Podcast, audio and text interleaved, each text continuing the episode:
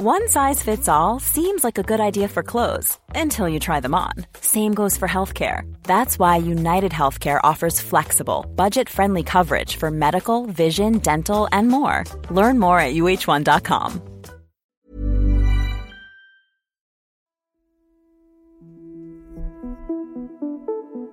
En grundlag, eller konstitution, kan påstås vara en sorts programförklaring för ett lands formella normer. Dessa grundläggande lagtexter formulerar sedan riktningen och förutsättningarna för alla andra lagar. Men vad de breda formuleringarna i en grundlag egentligen innebär kan bli föremål för diskussion.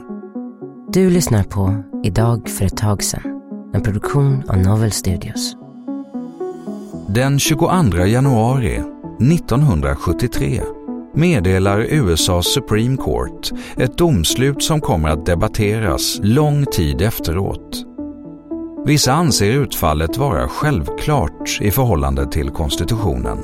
Andra anser att det tvärtom inte alls följer landets konstitutionella formuleringar. Domen i fallet Roe vs Wade gör fri abort lagligt i alla USAs 50 stater och delar samtidigt upp den amerikanska befolkningen i två läger, pro-choice och pro-life. Idag, nästan 50 år senare, är debatten fortfarande igång och tonläget kanske högre än någonsin. 2000-talet har varit en turbulent tid i amerikansk politik.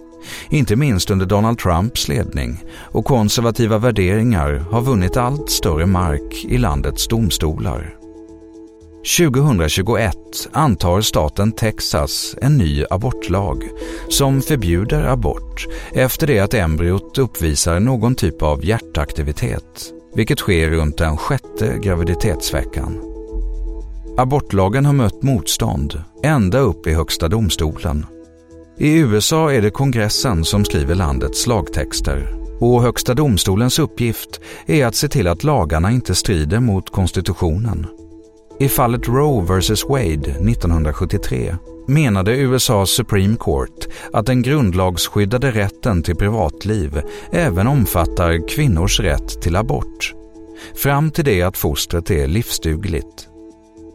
I december 2021 meddelar däremot dagens Supreme Court att de kommer låta staten Texas abortlag stå fast eftersom de inte anser den vara på direkt kollisionskurs med konstitutionen.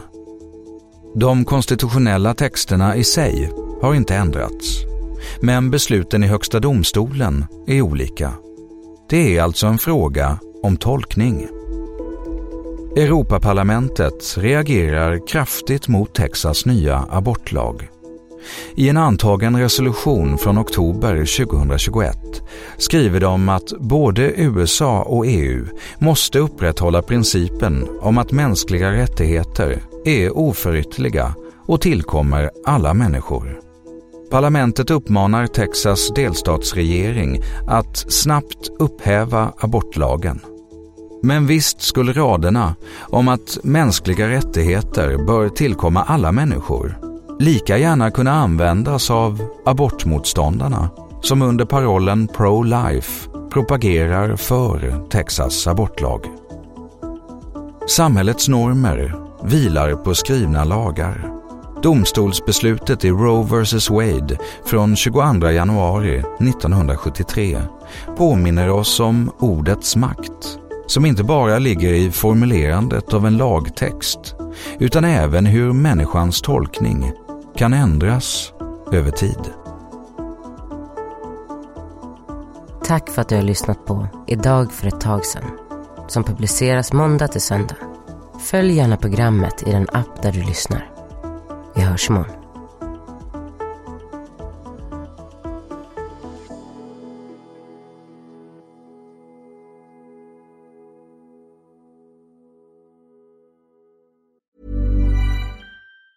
Hey, it's Danny Pellegrino from Everything Iconic. Ready to upgrade your style game without blowing your budget? Check out Quince. They've got all the good stuff shirts and polos, activewear, and fine leather goods all at 50 to 80% less than other high-end brands. And the best part? They're all about safe, ethical, and responsible manufacturing. Get that luxury vibe without the luxury price tag. Hit up quince.com slash upgrade for free shipping and 365 day returns on your next order. That's quince.com slash upgrade.